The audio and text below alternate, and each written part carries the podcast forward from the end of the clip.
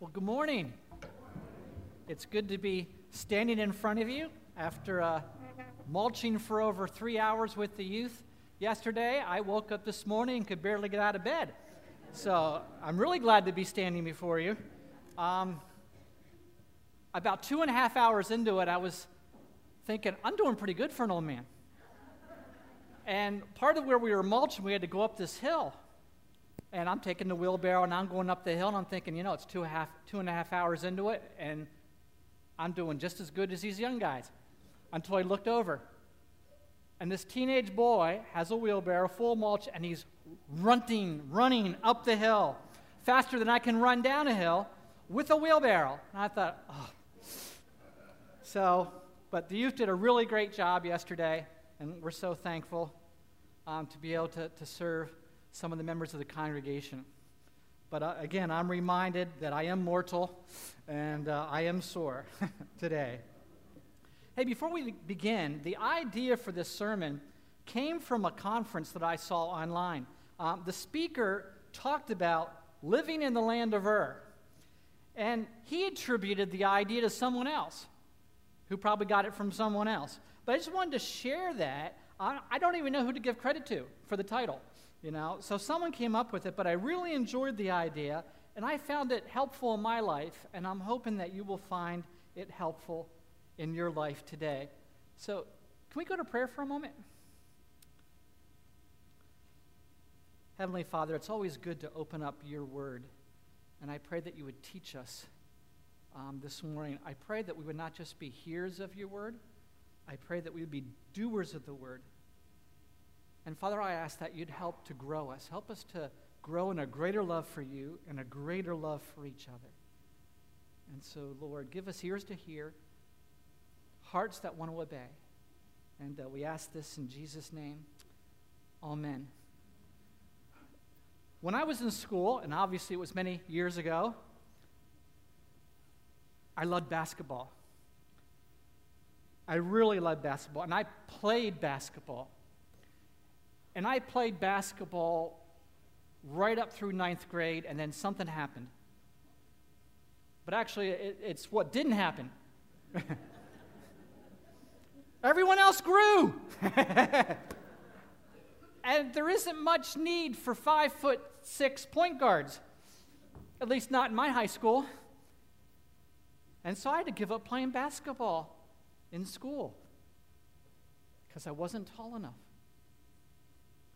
I just needed to be taller. I so badly wanted to be taller. And no more basketball. I was frustrated and depressed. I was living in the land of Ur. For me, I wanted to be tall taller. Do you get it? All right? If I could just be taller, then I could continue to play the sport that I loved. And for you, maybe you want something. Maybe you want to be smarter or richer, or in my case today, younger, you know? Some of you want to be older. I don't know why, but some of you do. But you fill in the blank. If only we could be. And so we compare ourselves to others, wishing we were something we are not currently, and we end up living in the land of Ur. We compare ourselves to others. And that comparison seems to be getting worse and worse, especially with the rise of Facebook and other social media. I mean, comparison is creeping into every area of our lives. Everything is a competition today. We compare everything, it's crazy. Going on Facebook, I see people comparing their cupcakes to other people's. Seriously, all right? Or we compare our vacations, our clothing, our jobs, the number of Facebook friends that we have. Or we compare our children or our grandchildren and their achievements. I mean, there's no area in our life that doesn't escape comparison. We compare everything. So, what is it in your life that takes you to the land of Ur? When do you compare yourself to others? And what is it that you compare? Comparison is a, it's a cancer, and it will kill you It will rob you of joy, of contentment. It's a false land. It's a land of bondage. It's a land of despair. It's been said that the fastest way to kill something is to compare it to something else. God made me, God made you just the way He wanted, perfectly. You are His pride and joy. And yet we still like to compare ourselves to each other, and it's a trap. Because either we compare and we feel inferior, or we compare and feel superior. And neither are what God wants for us. You know, I saw a list of over 100 Bible verses that talk just about comparing ourselves to others. 100 verses. God knows it's a trap. It's a trap for us, and He warns us. And this trap started in the beginning. Would you turn with me to Genesis chapter 3? In Genesis chapter 3, verses 4 through 6, so we have Adam and Eve, and they're in the garden. And of course, there's a serpent. And that's um, who's speaking at the beginning. Genesis chapter 3, beginning with verse 4. But the serpent said to the woman, You will not surely die, for God knows that when you eat of it, your eyes will be opened, and you'll be like God, knowing good and evil. So when the woman saw that the tree was good for food, that it was a delight to the eyes, and that the tree was to be desired to make one wise, she took of its fruit and ate, and she also gave some to her husband who was with her. The fruit was desired to make one wise. Adam and Eve wanted to be something they weren't. They were not content with the wisdom they had been given. They wanted more wisdom. They wanted to be wiser. And they fell for a lie. And what they thought would bring them happiness, the Ur, in this case, again, being wiser, only brought a curse and death. Cain later compared himself to Abel. And because of that, sin crouched at his door and he gave in and he killed Abel. And he chose to live in the land of Ur. The Israelites, they sent spies into the promised land. And what happened? Well, they compared themselves with the people of the land. If you turn to Numbers chapter 13, I'll read verses 1 and 2. It says, The Lord spoke to Moses, saying, Send men to spy out the land of Canaan, which I'm giving to the people of Israel. From each tribe of their fathers you shall send a man, every one a chief among them. So Moses is sending people to spy out the promised land, not just anybody. These are the best of the best, these are the chiefs. And they come back in verse 25 and they give a report. And it says, And at the end of 40 days, they returned from spying out the land, and they came to Moses and Aaron and to all the congregation of the people of Israel in the wilderness of Paran at Kadesh. And they brought back word to them and to all the congregation and showed them the fruit of the land. And they told him, We came to the land to which you sent us, and it flows with milk and honey, and this is its fruit. And this would have been a good report if they would have stopped right then. But the very next word, however, and this is where they start comparing. However, the people who dwell in the land are strong, and the cities are fortified and very large. And besides, we saw the descendants of the Anak there. And the Amalekites dwell in the land of the Negeb, and the Hittites, the Jebusites, and the Amorites dwell in the hill country, and the Canaanites dwell by the sea, and along the Jordan.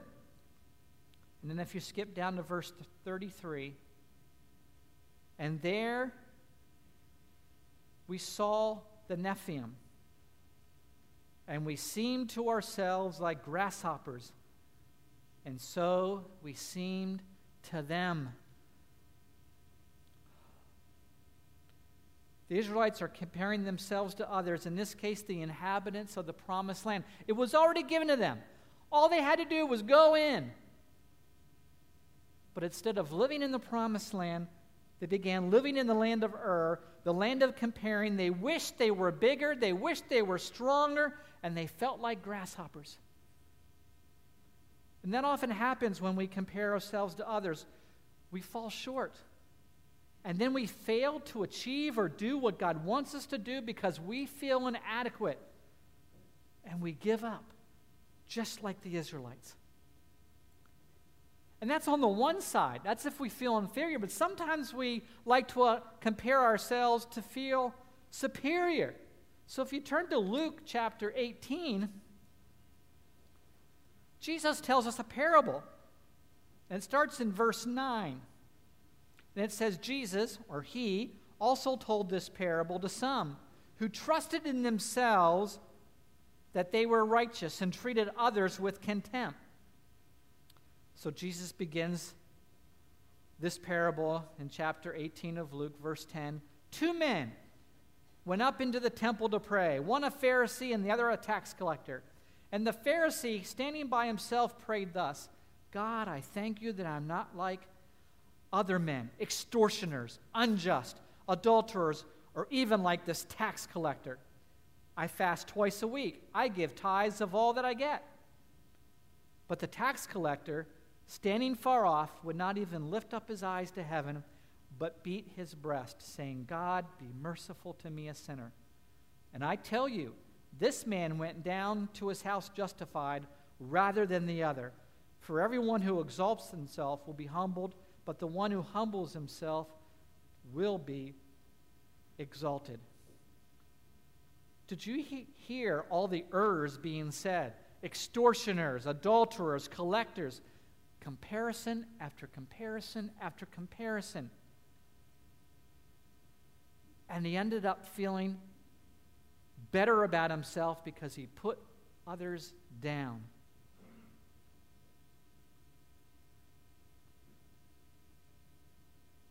And he didn't leave justified, did he? He didn't leave with what he had hoped to get. Many of us have done that.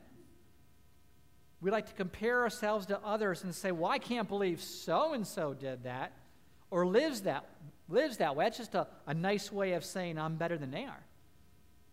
My sin isn't that bad compared to. and we end up living in the land of Ur. Even when it comes to our relationship with the Lord and what He wants us to do, we compare. We may become jealous of what God has someone else doing or maybe not doing for Him and we compare and we get jealous. And a classic example of this is Peter and John. Jesus is resurrected, he's revealing himself to his disciples, and they are fishing, and Jesus is telling them where they can find the fish. And after this miracle, we have this dialogue between Peter and Jesus, and you can find it in John chapter 21 verses 15 through 22. So I already told Pastor Chris I'm sorry. I'm kind of jumping ahead in, in John, but I think he's okay with it. John chapter 21, verse 15. And when they had finished breakfast, so they had been fishing, they realized Jesus is there, they have breakfast, and when they finished breakfast, Jesus said to Simon Peter, Simon, son of John, do you love me more than these? And he said to them, Yes, Lord, you know that I love you. And he said to them, Feed my lambs. He said to him a second time, Simon, son of John, do you love me? And he said to him, Yes, Lord, you know that I love you. And he said to him, Tend my sheep.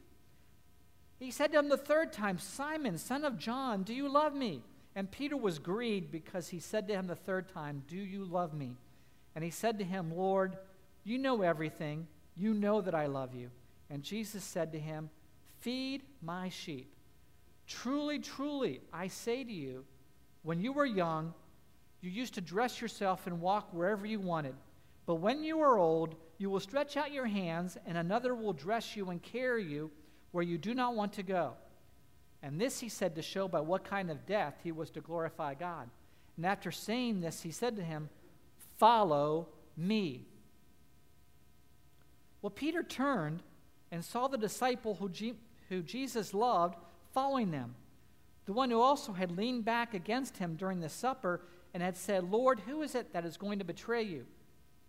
When Peter saw him, he said to Jesus, Lord, what about this man?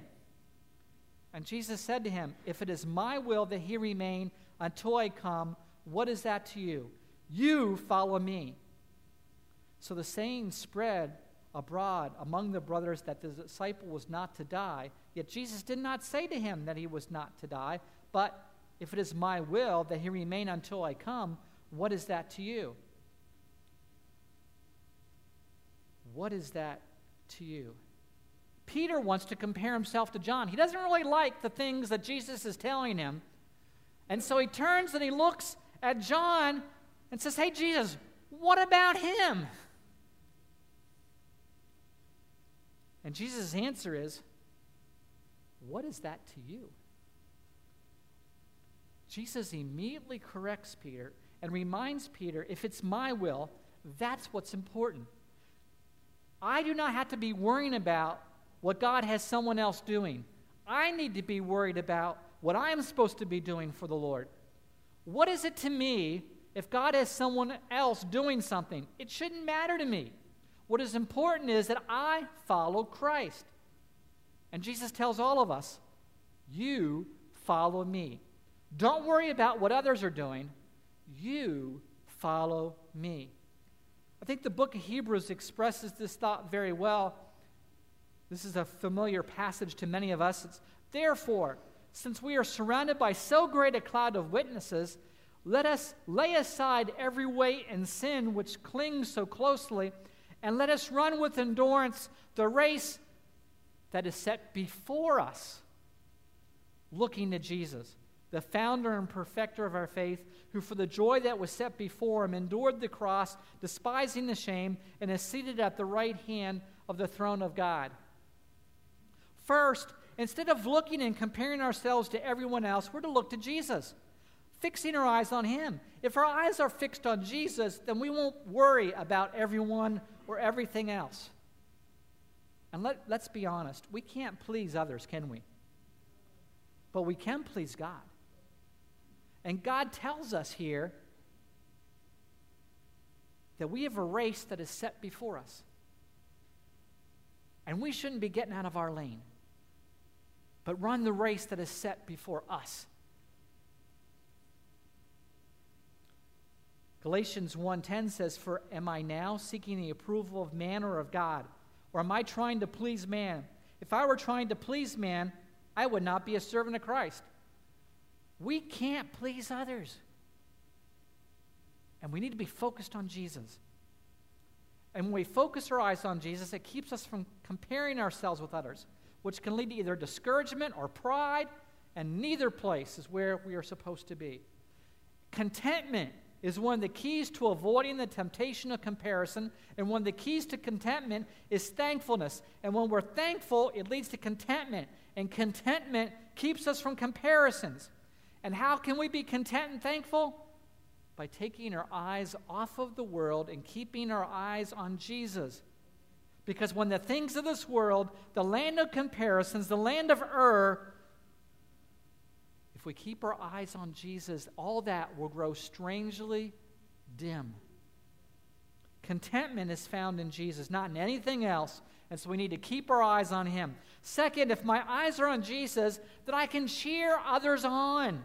I'm not comparing myself to them. I can be glad for their successes, for their joys. I can rejoice with those who rejoice because I'm not comparing myself to them.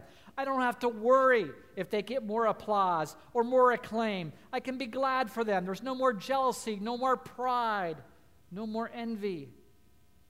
Second Corinthians in chapter 5 says, From now on, therefore, we regard no one according to the flesh. Even though we once regarded Christ according to the flesh, we regard them thus no longer. We're no longer to look at one another according to the flesh according to a worldly point of view. We're to look at things from an eternal perspective. And so, if we are not living in the land of Ur, we can truly rejoice with one another. And third, we're to run with endurance the, the race that is set before us. I'm not to run your race, and you're not to run my race. We are to run the race that is set before us. That is our race, our only race. And so, if we're struggling with comparison, then let's go back to running our race, finding out what God wants us to be doing. And that usually involves serving others. When we are being a servant, counting others better than ourselves, then we're in step with Jesus. And that other things will not matter. We're just to run our race with endurance. And we're not to question other people's races.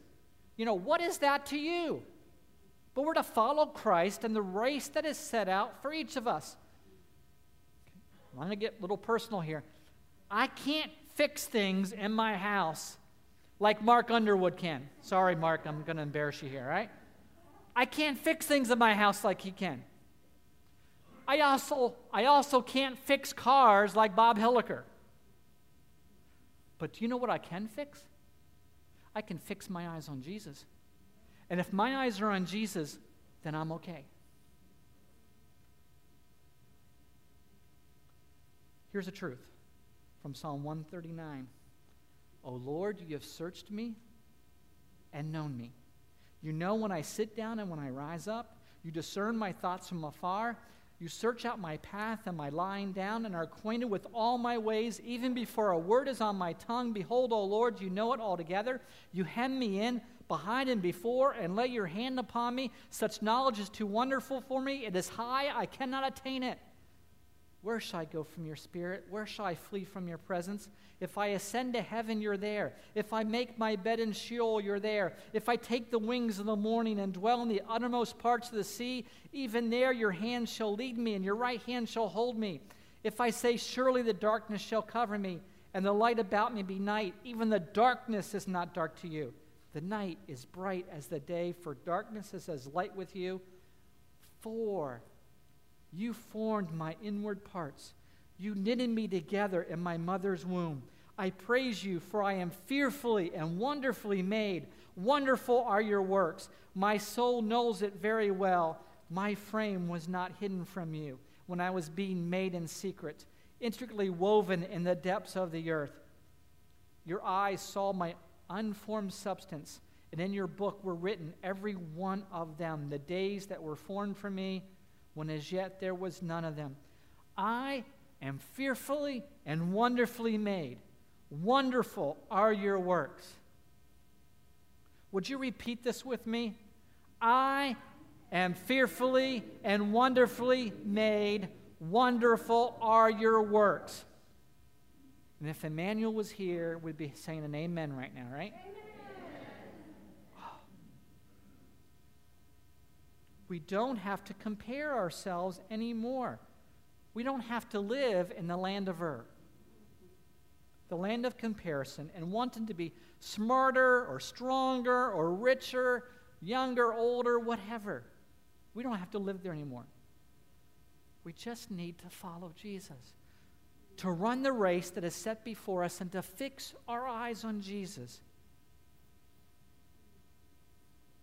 O oh, soul, are you weary and troubled? No light in the darkness you see? There's light for a look at the Savior and life more abundant and free. Turn your eyes upon Jesus, look full in his wonderful face, and the things of earth will grow strangely dim in the light of his glory and grace. We need to turn from the land of Ur and fix our eyes on Jesus because we're fearfully and we're wonderfully made.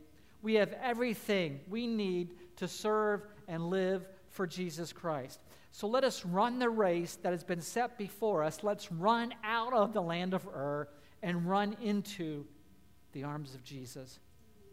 Are you satisfied in Jesus? Is he enough for you? Or do you want to keep going back to Ur? Would you rather have Jesus and live in his promised land or live in Ur, always wanting more. We need to be satisfied in Christ. God's not looking for a superstar. Now, this is going to be dating me to the 70s, but there is only one superstar, right? Jesus Christ is the only superstar, right?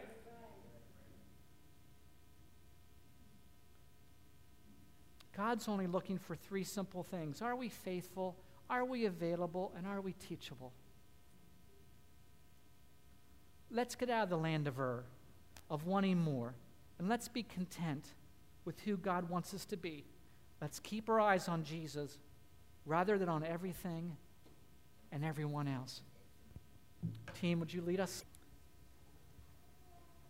God made me short, and that's okay. And God made you the way you are, and that's okay.